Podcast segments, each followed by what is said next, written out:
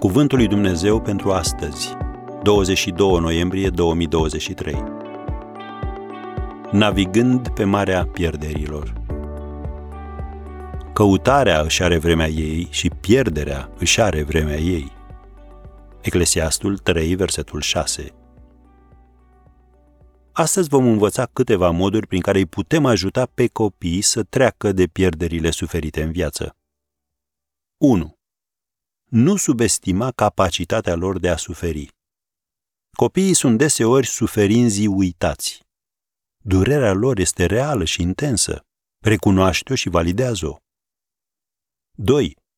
Nu evita să discuți despre pierdere în prezența lor.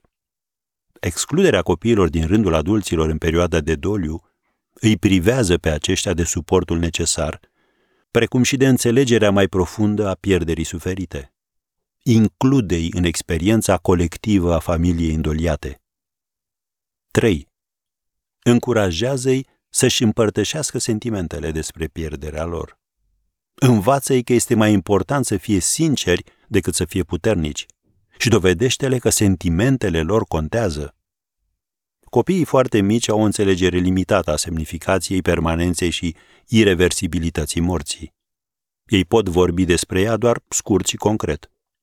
Copiii mai mari înțeleg semnificația ei și trebuie încurajați să vorbească despre ea. 4. Arată îngăduință față de personalitatea fiecărui copil. Personalitatea noastră determină felul în care jelim.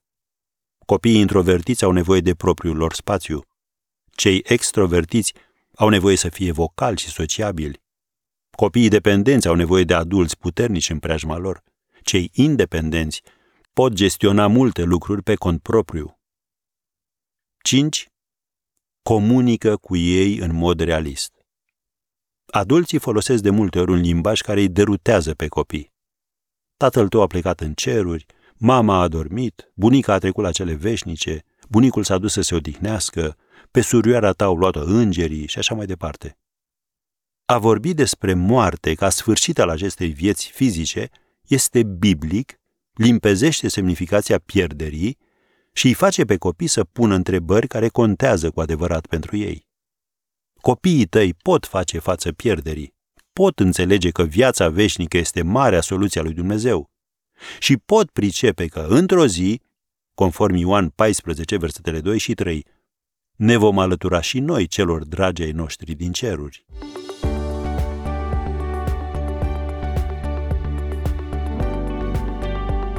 Ați ascultat Cuvântul lui Dumnezeu pentru astăzi, rubrica realizată în colaborare cu Fundația SER România.